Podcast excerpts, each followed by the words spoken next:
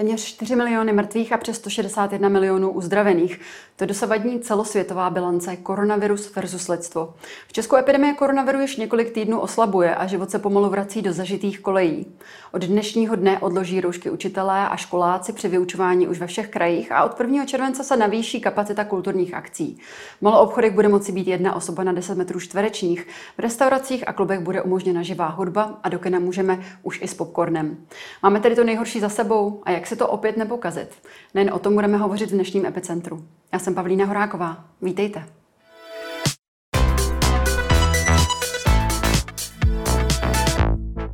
Ve studiu se mnou vítám epidemiologa, odborného poradce ministra zdravotnictví a děkana Lékařské fakulty Ostravské univerzity Rastislava Maďara. Děkujeme, že jste si na nás udělal čas. Dobrý den. Dobrý den. V neděli laboratoře potvrdili jen 42 případů, v pondělí to bylo 188, což je podstatně méně než to minulé a předminulé pondělí. V nemocnicích je s onemocněním COVID-19 hospitalizováno 161 pacientů a druhou dávku vakcíny u nás obdržela pětina obyvatelstva. Jak jste tedy spokojen s vývojem epidemie? Tak eh, těší nás, že to klesá eh, způsobem, kterým to klesá. To znamená, že ty rizikovější eh, kraje už se dostali na tu hranici 25 na 100 tisíc za týden, takže mohli ty děti a učitele ve třídách odložit roušky a ponechat si je ve společných prostorách. Eh, nicméně eh, samozřejmě eh, reprodukční číslo je 0,7, 0,8, takže to klesá skutečně, doufám, že to bude klesat dál. Kapacity na jibkách jsou obsazeny z 1%, to nás taky velmi těší. Pozitivita PCR testu je extrémně nízká, vlastně 1% nebo pod 1%. To jsou všechno velmi důležité pozitivní ukazatele, nicméně my vidíme nějaké další scénáře možného vývoje a doufáme, že se to bude vyvíjet dobře, abych to zaklepal. Nicméně náš úkol je předpokládat i ty horší varianty a připravit scénář takový, aby k němu nedošlo, a pokud by k tomu nejhoršímu variantu došlo, abychom to zvládli co nejlépe, ideálně bez nějakého lockdownu. Mm-hmm. My se tím scénářům ještě dnes dostaneme. Mě by teď zajímalo, eh, zmínili jsme, že se roušky odložily právě ve školách při vyučování. Eh, plánuje se, že bychom odložili roušky během léta ve všech vnitřních prostorách? Já myslím, že to nenastane. Ono hmm. už se to ukázalo loni jako neúplně ideální řešení, protože potom to zavedení zpět je velmi obtížné. Eh, víte dobře, že my jsme byla jedna z mála zemí, která je, eh, vlastně povolila odložit úplně i ve společných vnitřních prostorách, to znamená i v obchodech, na benzínkách, eh, v kinech, divadlách a podobně. A potom to přispělo k tomu, že se stupňovala vírová nálož a když bylo potřeba zasáhnout, tak potom k tomu nebyla vůle politická. A letos už si to nikdo neriskne, protože máme obavu z nových mutací. Navíc ta proočkovanost populace Sice se u nás očkuje poměrně rychle, nicméně, když si vezmete, kolik lidí má vlastně uh, dvě dávky, které jsou vůči těm novým variantám považovány za dostatečné, ale jedna zatím ne, tak eh, ty dvě dávky mají jenom nějakých 2 miliony 100 tisíc lidí, což úplně jste říkal, že to je zhruba pětina populace. Mm. Takže to ještě úplně není uh, optimistické číslo a možná už tady hráme zatím neviditelný, neviditelný závod s indickou variantou, mm. s delta variantou, uh, která už se tady může pomalu šířit. My víme, z jiných zemí, z Velké Británie taky, z evropské země, že eh, když se někam dostane indická varianta, kde už je britská mutace, eh, britská varianta, neboli alfa, tak eh, je schopná ji za jeden až dva měsíce vytlačit z území, protože je infekčnější. A na ní fungují jenom ty dvě dávky očkování. Ano. Takže je to, čas, je to závod o čas, jestli teda ta proočkovanost těmi dvěmi dávkami, hlavně u těch rizikových skupin populace, bude dostatečně rychlá na to, aby to předběhlo rozšíření té indické varianty. Mm-hmm. Vy jste zmínil tu indickou variantu. V Česku se prošetřovaly desítky podezření na rizikových mutací, tedy včetně té indické, ale také egyptské varianty. Jaká je tedy ta momentální situace s mutacemi u nás v Česku? Tak zatím, zatím si myslím, že máme situaci pod kontrolou, ale musíme si uvědomit, že to, co nastává teď, nastalo, respektive to, co vidíme teď, nastalo před dvěmi týdny, jdeme tomu 10-14 dny. To, co se odehrává teď, uvidíme zase za nějakou dobu. Mm-hmm. A když se budou ty dnes nakažení testovat, jo, za nějakých 10 až 14 dní možná. Takže vlastně eh, to, je tam určité riziko, že v létě skutečně dojde k rozšíření té indické varianty. My alespoň na to musíme být připraveni. Není důvod, aby se laická populace stresovala, ale na té odborné úrovni a logistické úrovni, na úrovni ministerstva zdravotnictví je potřebné zařídit všechno tak, aby se u nás dostatečně sekvenovalo. Mm-hmm. Jinými slovy, aby se včas na tu variantu přišlo, aby do, dosud všechny zachycené byly vytrasovány tak, že se jich podařilo, že se podařilo izolovat. Ale jestli se to podaří u všech v budoucnu, když ten nárůst bude čím dál větší, tak to je otázka. A skutečně to masivní sekvenování nebo co největší sekvenování je potom klíčem, abychom včas zjistili, že se nám někde dostala a abychom to místo uměli vlastně ohraničit, než se to rozšíří jinam. A to se například nepovedlo v České republice uh, začátkem roku, hlavně v lednu, kdy se nám tady po území ne, nenápadně, neviditelně v té době ještě rozšířovala britská varianta a nakonec to vedlo uh, vlastně k tomu, že v březnu to kulminovalo největším počtem mrtvých za měsíc za poslední, posledních snad 75 let. Mm-hmm. Vy jste řekl, že rezistentní vůči té uh, deltě, vůči té indické mutaci, variantě, jsou lidé s dokončeným očkováním. Jaká je tedy šance, že um, vznikne nová varianta, proti které očkování nebude fungovat, nebo která to očkování obejde? No to úplně eh, nikdo s jistotou netuší, jestli nebude nějaká nová omega varianta, která může vzniknout rekombinací stávajících dvou variant, beta, gamma nebo podobně, nebo může být úplně nová samozřejmě. Eh, to je otázka náhody. Čím víc bude virus cirkulovat v lidské populaci, tak tím větší bude šance, že k tomu dojde. A i proto je dobré, že eh, teď se vyspělé země domluvili, že dají přes 800 milionů dávek vakcín Africe například a jiným chudým zemím, protože paradoxně to jsou ty místa, které by nás ohrožovaly nejvíc. My bychom tady byli slušně pro očkování nebo pro moření, to znamená, to jsou ty postinfekční protilátky. A e, kdyby vznikla nějaká nová varianta, kdyby to náhodou se zacyklilo někde v Africe, v té jejich populaci, která má tuším 1,2 miliardy obyvatel, mm-hmm. tak což je mimochodem určitá analogie s Indií, jo, která má podobný počet obyvatel. Takže kdyby to v Africe cirkulovalo, tak dříve nebo později asi pravděpodobně už mimochodem vznikla určitá e, nigerijská mutace, mm-hmm. podobně jak jste zmínila egyptská mutace, která vlastně není samostatnou variantou, ale je to určitý odklon od varianty a Nigérie, víme, jedna z je, je to nelinatější země Afriky a jedna z nelinatějších na světě, tak tam ten potenciál je, že může dlouho hmm. cirkulovat. A potom by tam vznikla ta nová varianta, která, nebo mohla vzniknout, která by potom zase ohrozovala zpětně nás, protože by byla jenom otázka času, kdy se k nám nějakým způsobem dostane, možná přes jinou evropskou zemi, ano, přes Velkou Británii, protože v Nigerii, že tam jsou hmm. Vlivové zájmy a biznisové zájmy, takže k nám by se to dostalo přes nějakou jinou evropskou zemi a najednou by nám ty dvě dávky nemusely stačit.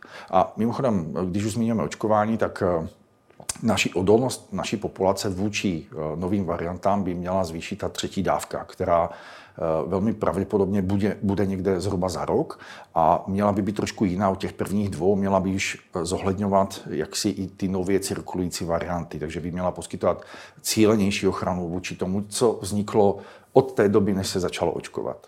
Vy jste právě v, ve vyjádření v doporučení v rámci skupiny MESES napsali, je potřeba se připravit na situaci, kdy může být vhodné alespoň v některých částech populace dodat posilovací dávku vakcíny.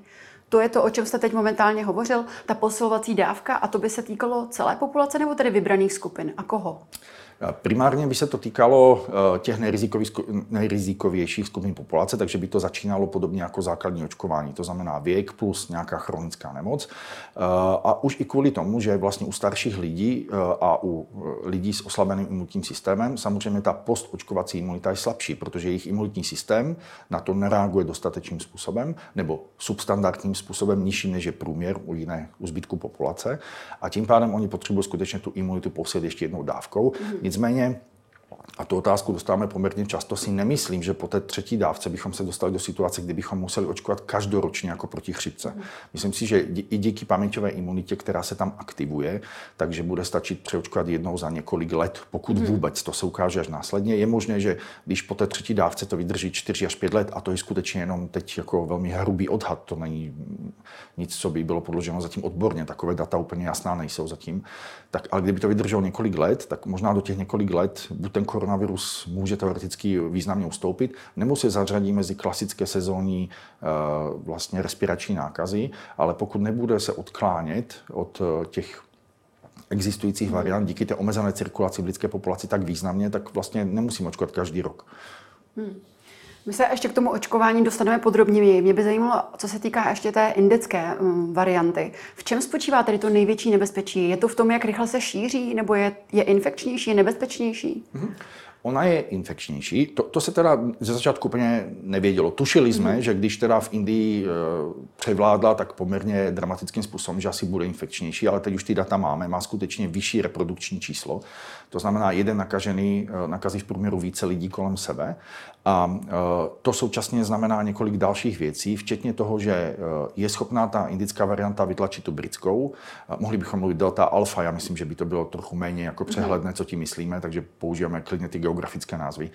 A uh, druhá věc je ta, že to zvýšené reprodukční číslo vlastně posouvá nahoru i hranici pro dosažení kolektivní imunity. Mm. Takže zatímco u té původní originální varianty koronaviru čínské ta úroveň kolektivní imunity byla 60 až 70% tak u britské varianty, která je infekčnější s vyšším reprodukčním číslem, číslem se to posunulo nad 70% na úroveň někde 75 a je možné, že ta indická varianta díky zase té vyšší infekčnosti a vyššímu reprodukčnímu číslu nám posune tu hranici pro dosažení kolektivní imunity nad 80, možná skoro až k 90 mm. Jsou intervalové odhady reprodukčního čísla netlumeného žádnými opatřeními toho přirozeného reprodukčního čísla, kdyby nebylo v populaci vůbec žádná prevence, eh, nebyla zavedena. A tam ten interval, ta horní hranice se odhaduje až na pět reprodukční číslo. Přitom ten původní originální koronavirus tam ten měl mezi dvěma a třemi reprodukční číslo. Hmm. Mimochodem, ale spáničky mají 18 reprodukční hmm. číslo, takže stále je to níž, ale taky spáničky mají kolektivní imunitu až na úrovni 95 hmm. To znamená, že to není ztracený závod, protože vy, jak to popisujete, tak se přiznám, že to nepůsobí úplně optimisticky. Zdá se, že vždy se ten vir, vir vyvine nějakou mutaci, nějakou variantu, která je infekčnější, která je útočnější, protože vir chce přežít, předpokládám. A uh, my jenom doháníme ten vir uh, imunizací, abychom, abychom se nějakým způsobem ochránili. Ale ve spalničkách jsme to zvládli, takže to zvládneme i s koronavirem. No samozřejmě jsou to odlišné patogeny úplně a uh, virus paniček nemá takovou tendenci k mutacím. Nicméně pravdou je, že od začátku pandemie ten koronavirus neustále honíme. Neustále jako, honíme se za ocasem, v podstatě s odstupem několika týdnů. A jak jsem zmínil, to, co vidíme teď, nastalo před nějakou dobou a to, co uděláme teď, se projeví až za nějakou dobu. A, a to je velké riziko, že vlastně my nemáme rychlou brzdu a to platí doteď. Mm-hmm. A, a tu situaci nám teď zjednodušuje očkování a zjednodušuje nám vysoký výskyt postinfekční imunity u populace. Bohužel teda za cenu obrovského počtu lidských obětí, ale ti, co přežili, tak mají postinfekční protilátky, když si do toho dají alespoň jednu dávku vakcíny, tak vlastně už mají vysokou míru ochrany. Hmm. A to teď vlastně v podstatě teď začínají být zranitelné populace těch zemí, které si tím neprošly a které ještě nejsou úplně dost proočkovány, typu Jižní Korea nebo Tajvan nebo podobně, eh, nebo to Tajvan samozřejmě ostrov, aby nevznikly geopolitické mm-hmm. jako třenice. Takže eh, vlastně Tyto země nejsou promořené, nemají postinfekční protilátky, protože těch případů si tam udrželi velmi malý počet, ale současně ještě ta očkovací kampaň tam není masivní a vlastně ta jejich populace je zranitelná, takže oni de facto mohou být uzavřené další dobu, nebo asi budou muset být, než my, protože se budou obávat samozřejmě. A protože víme, že i očkovaní lidé, tak jak jsem já dvěmi dávkami, teoreticky v malém procentu mohou být nosiči. Je logické, že když na mě někdo kýchne dneska ráno snídaní mým směrem, eh, tak vlastně tu chvilku, pokud by v sobě měl koronavirus, tak můžu, můžu mít ten virus někde na sliznicích, i když, mi, i když mi ten virus nic neudělá. A já v ten krátký moment eh, může být infekční taky pro své okolí. Takže toto je určitě možné, i když ta míra ochrany, kterou poskytuje očkování, je skutečně velmi vysoká. Dokonce uh, může být, nebo takhle je, můžeme říct, že je, uh, ta míra nebo kvalitativně ta ochrana, kterou poskytuje vakcinace, je lepší než ta postinfekční. To už se ví, to je ověřeno daty. Je, je to lepší kvalita imunity, která mm-hmm. nastupuje. Samozřejmě u e, velkého množství lidí se to kombinuje. To znamená, oni mají ty pozinfekční protilátky a do, do toho mají ještě potom očkování a tam to je zase úplně kvalitativně potom jiný form, jiná forma posílení. Čímž nechci říct, že bylo dobré tu nemoc prodělat, protože je to velké riziko. Mm-hmm. Ale když jste se ptala, abych se vrátil k původní otázce ještě, vy jste se ptala na indickou variantu, nejenom, že je infekčnější, ale ona, a to vidíme ve Velké Británii, ta populace britská je proočkována lépe než naše a přesto teda tam dominuje, vlastně v podstatě jak si zaplavila britské ostrovy a přináší do nemocnic čím dál mladší pacienty. A toto je to riziko, aby se nám vlastně k nám nedostavila nová varianta, protože co si budeme říkat, tempo očkování nám teď bude zpomalovat. Jo? Ta první polovina populace, ta se nechá zaočkovat poměrně ochotně, protože se vnímali, že jsou oni rizikoví, eh, ať už z důvodu věku nebo zdravotního stavu, nebo že je rizikové jejich blízké okolí, babička, dědeček a že by je rádi chránili.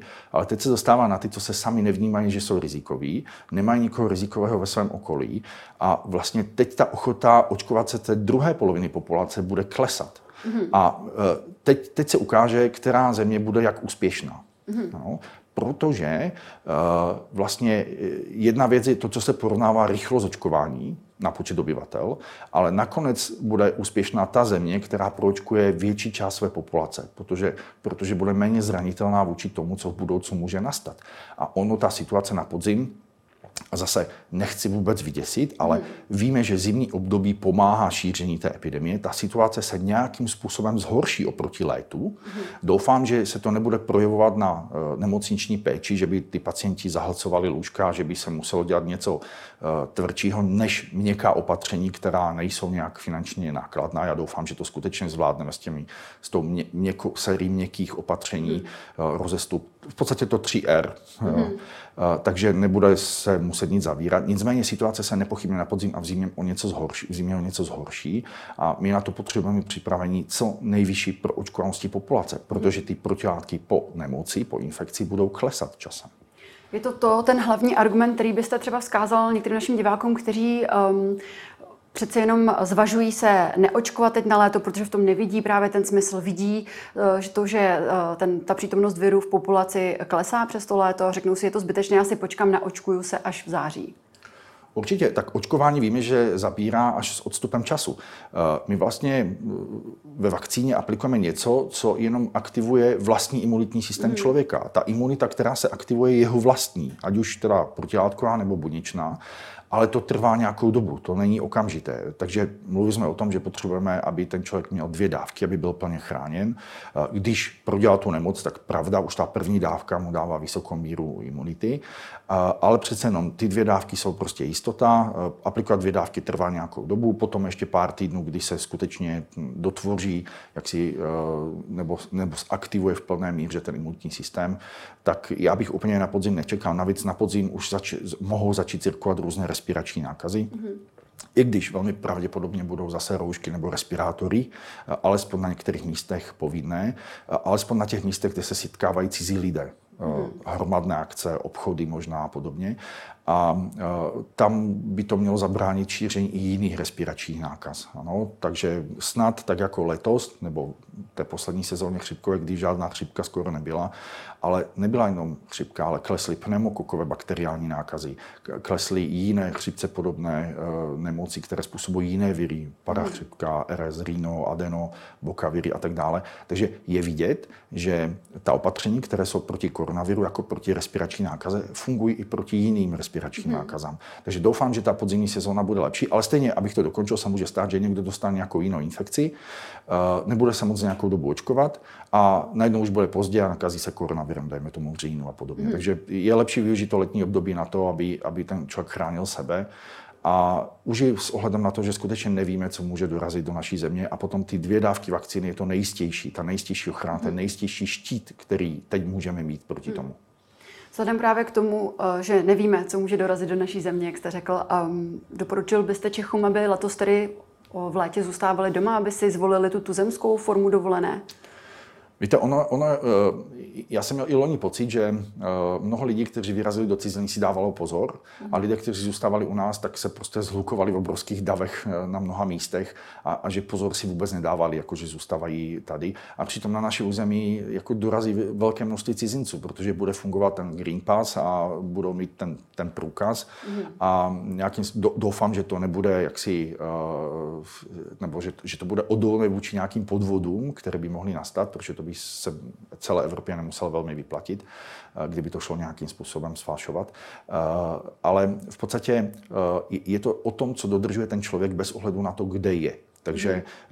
rozhodně bych doporučoval spíše dovolenou tak jako v loni. Dovolenou, kdy člověk jede někam, ať už je to Česko nebo Slovensko, nebo klidně Chorvatsko, nebo jiná země Evropy, ale ať jede vlastní individuální dopravou, pokud může, mm. a ať, ať je někde, kde může dodržovat rozestupy vůči dalším lidem. To znamená, je v, je v soukromém apartmánu.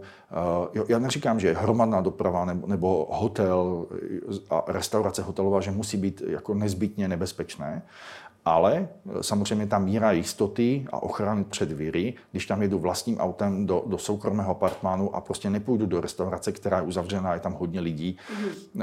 nebo se budu připraven na to, že se budu stravovat sám a že ani na pláži nebudu, ne, nebudu hlava na hlavě s jinýma lidma, tak tímto způsobem toto považuji za důležitější, než to, kam vlastně člověk pojede na dovolenou. Protože když pojede někam eh, k, k, na vyhlášenou turistickou atrakci v České republice, ale budou tam davy lidí z České republiky, a budou tam davy lidí z okolních zemí a i ze vzdálenějších zemí evropských, tak, tak prostě je tam mnohem rizikovější situace, než někde v Chorvatsku, když tam člověk eh, leží někde u moře a jako několik metrů široko daleko kolem něj není nikdo jiný. Hmm.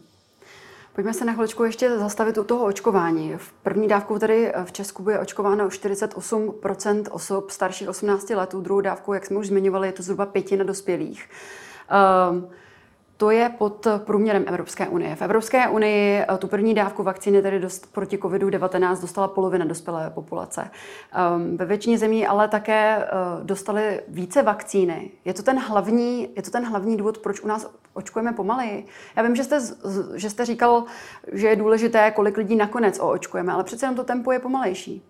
Ono je pomalejší, ale ten důvod eh, je i ten, že vlastně se stanovilo pravidlo, že když někdo prodělal eh, nákazu, tak vlastně 180 dní od eh, pozitivity testu je chráněn a nemusí se očkovat. A dokonce někde by ho ani nezaočkovali. Mnoho lidí se si neúplně správně nechává měřit protilátky a pokud ty protilátky má ještě i po delší době vysoké, tak se nenechává očkovat. Nebo jo, prostě tento pojďme, postup. Pojďme tohoto upřesnit, protože ta sto, to by mě zajímalo. Těch 180 dnů je ta ochranná lhůta, ale očkovat se můžete už po 90 dnech, je to tak? Očkovat se můžete i dřív teoreticky. Mm-hmm. Můžete se i dřív, pokud vlastně ten lékař vyhodnotí, že to riziko nákazy, nákazy vaše vysoké, tak i podle doporučení České vakcinologické společnosti se lze očkovat podle toho, jakou formu nákazy člověk prošel, ale jako standardně už za dva týdny, dejme tomu.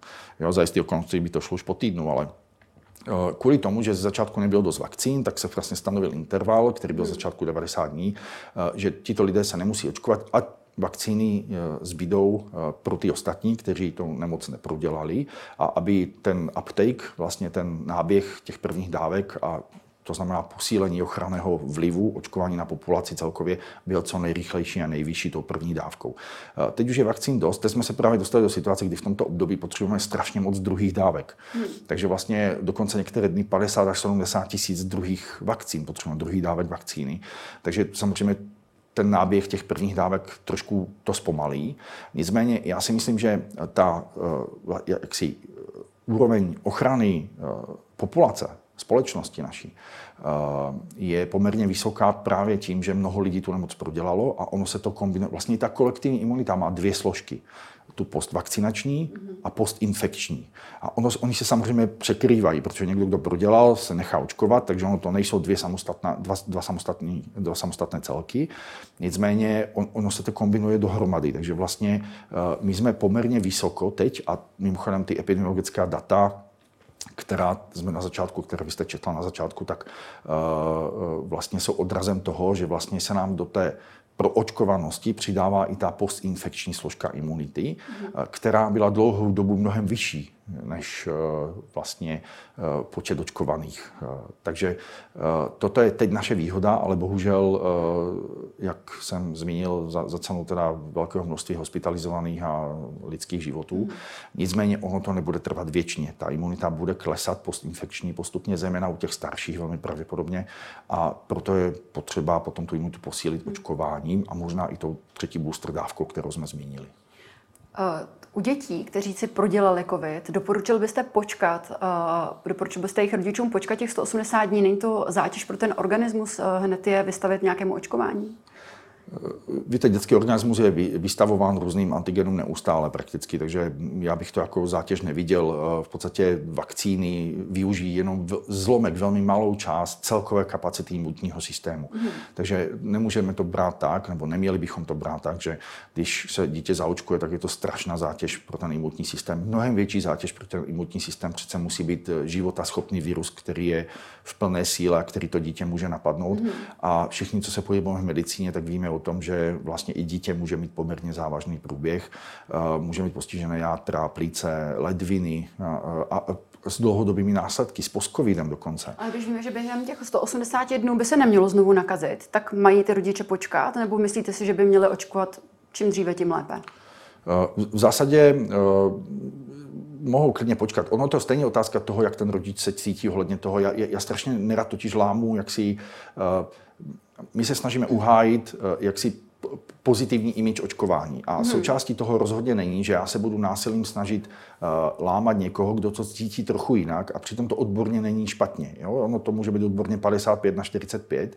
A když má ty postinfekční protilátky a ještě je to méně rizikový pacient a teď je dobrá epidemiologická situace, tak já rozhodně necítím potřebu, abych nutil jakéhokoliv rodiče, aby nechával své dítě očkovat, pokud to sám tak necítí. Hmm. Ale uh, moje dítě má 11 a v momentě, kdy bude indikován k tomu, aby byl očkován, tak, uh, tak očkován bude, protože to je můj názor, ale uh, jenom pro jistotu.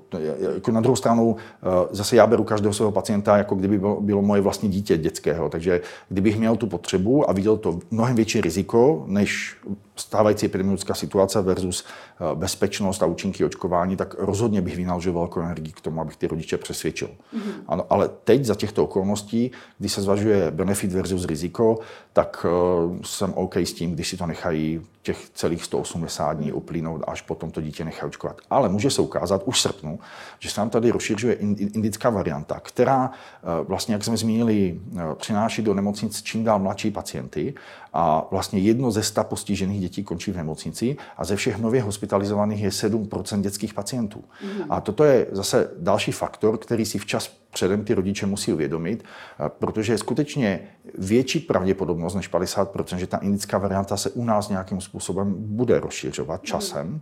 A když s ohledem na, to, co, na to, co jsem právě řekl, že to přináší do nemocnic čím dál mladší děti, tak je dobré, když ten rodič včas předem uvědomí, jestli si to chce zariskovat nebo ne, ale zase na druhou stranu nemůžeme říct, že by ty děti, jako každé z nich bylo ohroženo na životě a mhm. končilo na ventilátor, to rozhodně nechci eh, tímto eh, říct, ale, ale prostě je to určitý indikátor, který musíme včas zohlednit, protože než, než očkování zabere, uplyne několik týdnů a než vlastně zjistíme, že tu indickou variantu tady máme, uplyne několik týdnů. Mm-hmm. Takže jako cokoliv uděláme teď, vlastně bude mít benefit až skutečně možná v tom srpnu. A v srpnu už ta indická varianta tady může být mnohem více rozšířená, než ji vidíme teď. Hmm. No se zdá, že proti těm mutacím i proti té uh, indické lépe chrání vakcína Pfizer-BioNTech. Um, bude nutné možná ty lidi, kteří jsou očkováni AstraZeneca, přeočkovávat v rámci těch rizikovějších skupin tou třetí dávkou, které jste hovořil? No, to se ještě, to se ještě ukáže. Eh, eh, teď obecně ty adenovektorové vakcíny teďka jsou trošku jakoby, tak jakoby, na druhé koleji, tak to řeknu. Ano. Ty mRNA vakcíny jedou. Eh, těch důvodů je několik. Mimochodem teď se ukázaly, teď byly nově úplně publikovány výborné data z třetí fáze klinického zkoušení Novavaxu, což je ta proteinová vakcína. Mm. A pokud by se to ukázali, ukázalo v praxi, že to eh, tak je skutečně i v té čtvrté fáze toho plošného použití, že ta protekce je tak vysoká a ta bezpečnost je tak vysoká, tak si myslím, že vlastně najednou by ty adenovektorové vakcíny byly až na třetím místě, že by byly ty mRNA vakcíny, eh, potom by byla ta proteinová až na konci, na tom třetím místě by byly ty adenovektorové vakcíny. Tam se poměrně dost od začátku šachoval s těmi věkovými kategoriemi. Určitě se pamatuju, že z začátku se neměli očkovat seniori, potom mm. se najednou neměli očkovat mladší, eh, potom se zvažovalo, jestli je u žen nebo u mužů větší riziko a podobně. A teď to doporučení je, jaké je a myslím si, že to poměrně znevýhodňuje ty očkované, ale bych odpověděl přímo na otázku. Úplná data ještě nemáme, ale velmi pravděpodobné, že pokud se lidé očkovaní uh, oxfordskou vakcínou AstraZeneca budou chtít v budoucnu přeočkovat, takže už bude při jaksi akceptovatelné, přijatelné přeočkování jinou dávkou, ta, hmm. respektive jinou, jinou vakcínou od jiného výrobce, ale zatím k tomu ještě nemáme masivní data. Hmm. Jo, ale jako čistě jako vakcinolog bych mohl říct, že nevidím důvod, proč by to nemělo být možné v budoucnu, ale k tomu ty data potřebujeme, takže zatím budeme trpěliví a ještě počkáme. Ono se z toho veřejného prostoru teď momentálně uh, zdá, že ta AstraZeneca je, nebo respektive vektorové vakcíny jako takové, že jsou takové podřadné vakcíny. Nechci to, promiňte mi ten výraz, nevím, jak jinak to říci. Um, víme, že například zástupce Evropské agentury pro léčivé přípravky Marco Cavaleri řekl, státy by měly přestat používat vakcíny firma, firmy AstraZeneca i pro lidi starší 60 let. Um, my víme, že některé země právě kvůli riziku krevních sraženin se už rozhodly tento přípravek nepoužívat. Česko zatím žádnou změnu neplánuje. Když to dáte do, do kombinace s tím, že víme, že ta, ten, tato vakcína chrání méně proti mutacím a my jsme touto vakcínou očkovali naše učitele eh, v té vlně eh, první očkovací. Mm, tak co byste vzkázal těmto lidem? Protože asi stoupají jejich obavy, že se nechali naočkovat vakcínou, která je úplně tak nechrání a ještě je riziková. Ne, eh, bát se nemusí. Tady jde o to, že i adenovektorové vakcíny jsou velmi dobré, jsou, jsou vlastně vysoce bezpečné. Když si vezmete, že mluví o sra, těch, těch, těch vlastně stavech koagulopatí různých a, a, a trombóz. To jsou ty, strá, ty trombózy, stráživost krve zvýšená a podobně, tak já jsem to nechtěl říct moc komplikovaně, já jsem to nakonec komplikovaně řekl, ale, ale jde o to, že vlastně ta, ta incidence, ten výskyt je tak extrémně nízký, že je to snad porovnatelné se zásahem blesku. Uh, ale přesto, jak, jak prostě se aplikuje obrovský počet těch dávek, tak ty jednotlivé případy jsou vidět, média na to poukazují a myslím si, že bezpečnost vakcín, vemte si, že už vysoko přes miliardu aplikovaných dávek je ve světě možná už přes dvě. A, a vlastně těch ten počet těch vážných nežádoucích reakcí je extrémně nízký a rozhodně nižší, než by bylo, dejme tomu, mnoha léčiv, jo, jako léku jako takových. Mm. Takže, ale dobře, vždycky jsme byli na vakcíny mnohem přísnější, eh, to, to je naprosto správné, ale bavíme se skutečně o ojedinělých situacích, kde často ještě existuje určitá predispozice, eh, takže já bych se toho nebál. A mimochodem víme, že vektorové vakcíny chrání velmi dobře, když už změníte učitele, abychom jim odpověděli, pokud se nás mm. budou dívat, tak oni chrání velmi dobře před těmi těžkými stavy a hospitalizacemi a umrtí vakcíny. Takže vlastně, eh, a to je, ten, to je ten základ. U každé vakcíny je primární cíl, aby to chránilo před těžkou nemocí, hospitalizací a umrtí. A, a, a tu, te, tuto úlohu ty vakcíny vektorové plní. To, že se potom přeočkuje uh, jinou, tak to už je zase jak, jaksi jiná, uh, jiný důvod a jiná linie uh, toho příběhu. Uh, nicméně i kolega z EMI, uh, ten jeho výrok mám pocit, že je trochu vytržený z kontextu, proto on to, on, on to, že, on, on to totiž zasadil jenom do aktuální epidemiologické situace. To znamená, vždycky se porovnává benefit versus riziko. Mm-hmm. A teď dnes máme příznivou epidemiologickou situaci ve většině zemí světa, ale hlavně v evropských zemích. Do toho e, vlastně máme nějaké riziko těch trombotických stavů a do toho máme dostatek jiné alternativy. Takže on to hmm. jenom takhle porovnal a řekl, že on by upřednostnil, vlastně není to zatím, pokud vím, oficiální stanovisko EMA, ale on, on jenom řekl, že za situace, kdy je takto příznivá epidemiologická situace, e, i když je to bezpečnostní riziko vlastně AstraZeneca velmi nízké, ale tím, že máme dostatek mRNA vakcín, tak a nemusíme spěchat, protože ta epidemiologická situace je příznivá, tak on by upřednostnil ty mRNA vakcíny. Mm-hmm. My zmiňovali jsme učitele. Um, zajímalo by mě taková asi možná i drobnost, ale ve školách je stále zakázáno výuka uh, nebo uh, je zakázán zpěv při hudební výchově. Um, bude to tak i nadále? Do konce školního roku si tedy děti nezaspívají? Je to nějaké opatření, které patří k těm měkkým opatřením, které budou už i nadále takhle ve školách?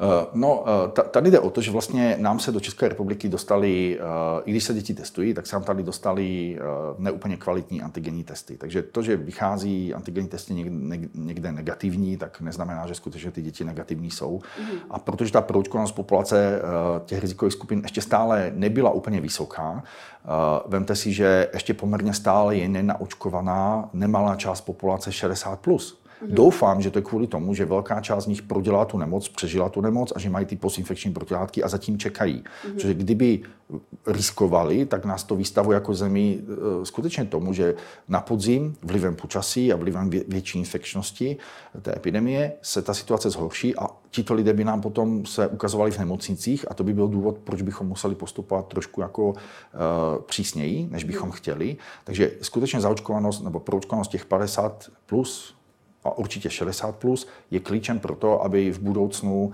nám ty pacienti jaksi nevytvářeli tlak na, na akutní lůžkovou péči a neomezovali i jiné diagnózy. Takže je to skutečně zodpovědné nechat se očkovat vůči celé společnosti.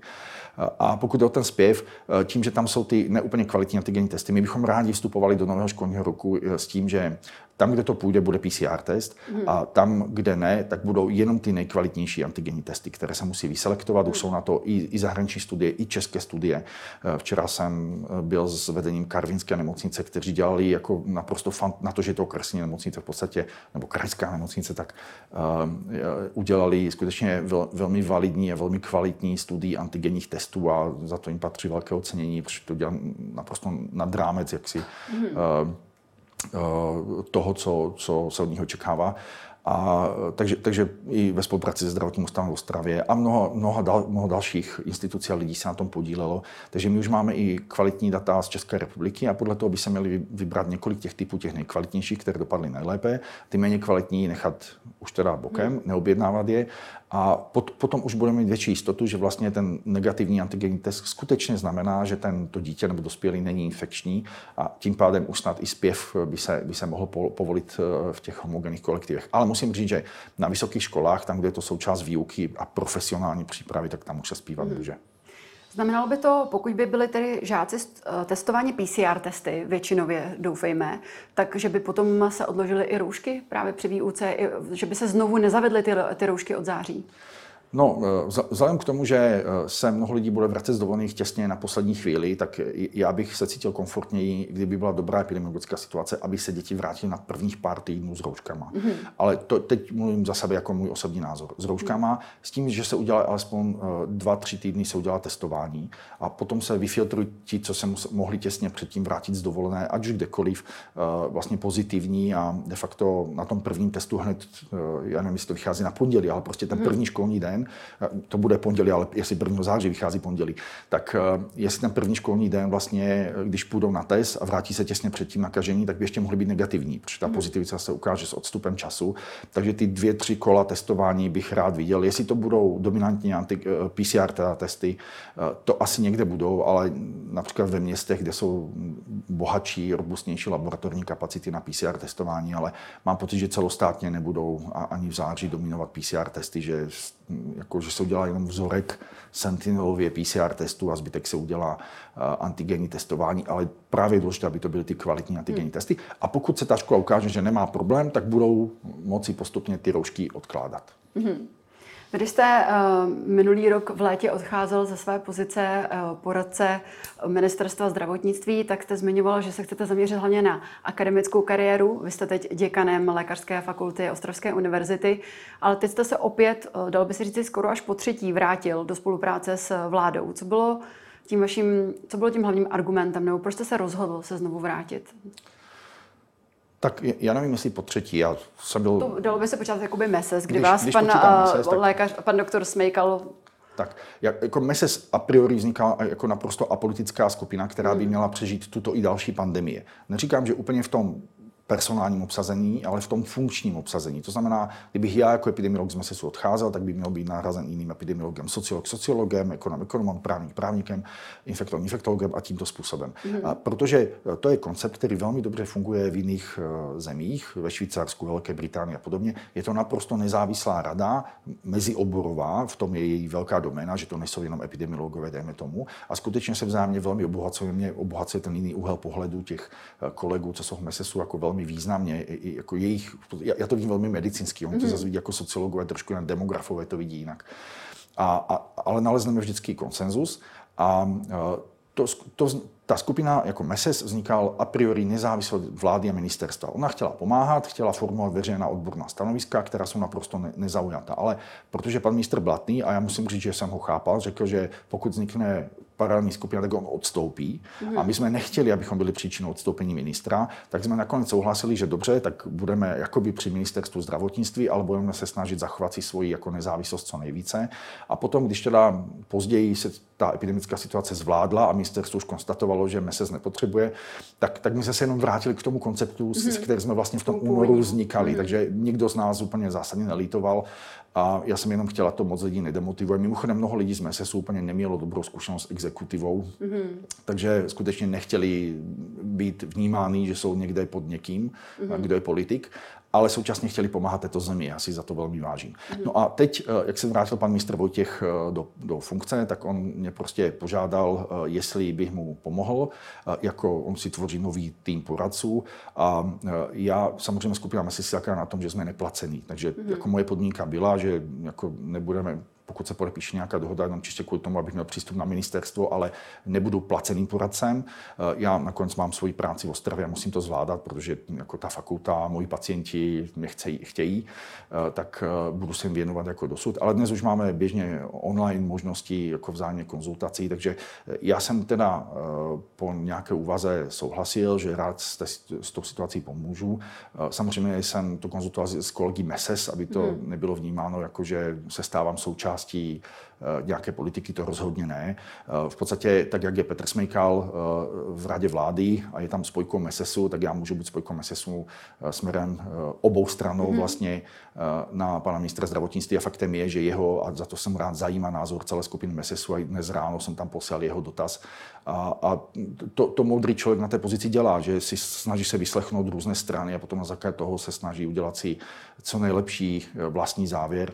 Takže myslím si, že to funguje tak, jak to má. Já jsem měl totiž s panem ministrem Vojtěchem už v loni zkušenost takovou, že on na názory odborníků dal, že mohlo se mu stát, že to politicky neprosadil, to už byla jedna věc a byla, byla to příčina mého odchodu, ale s ním se vždycky pracovalo velmi dobře. Takže v podstatě, když mě požádal opakovaně dokonce, tak já jsem nakonec eh, s tím souhlasil, i když teda časové dispozice mám velmi malé, ale beru to tak, že, že pomáhám tak jako původně, pomáhám lidem této země. Eh, dělám to nezištně a doufám, že teda eh, jako to není vnímáno nějak negativně. Kdyby bylo, tak já jenom poslouchám jak si své srdce, co je správné a podle toho to tak budu dělat.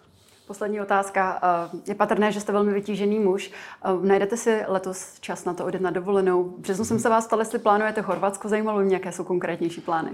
No, já bych, já bych teda rád zase uh, odjel. Uh, my vždy, když dokončíme uh, rodinnou dolnou v Chorvatsku, tak si hned objednáme, jak si ten apartmán rezervujeme na ten příští rok.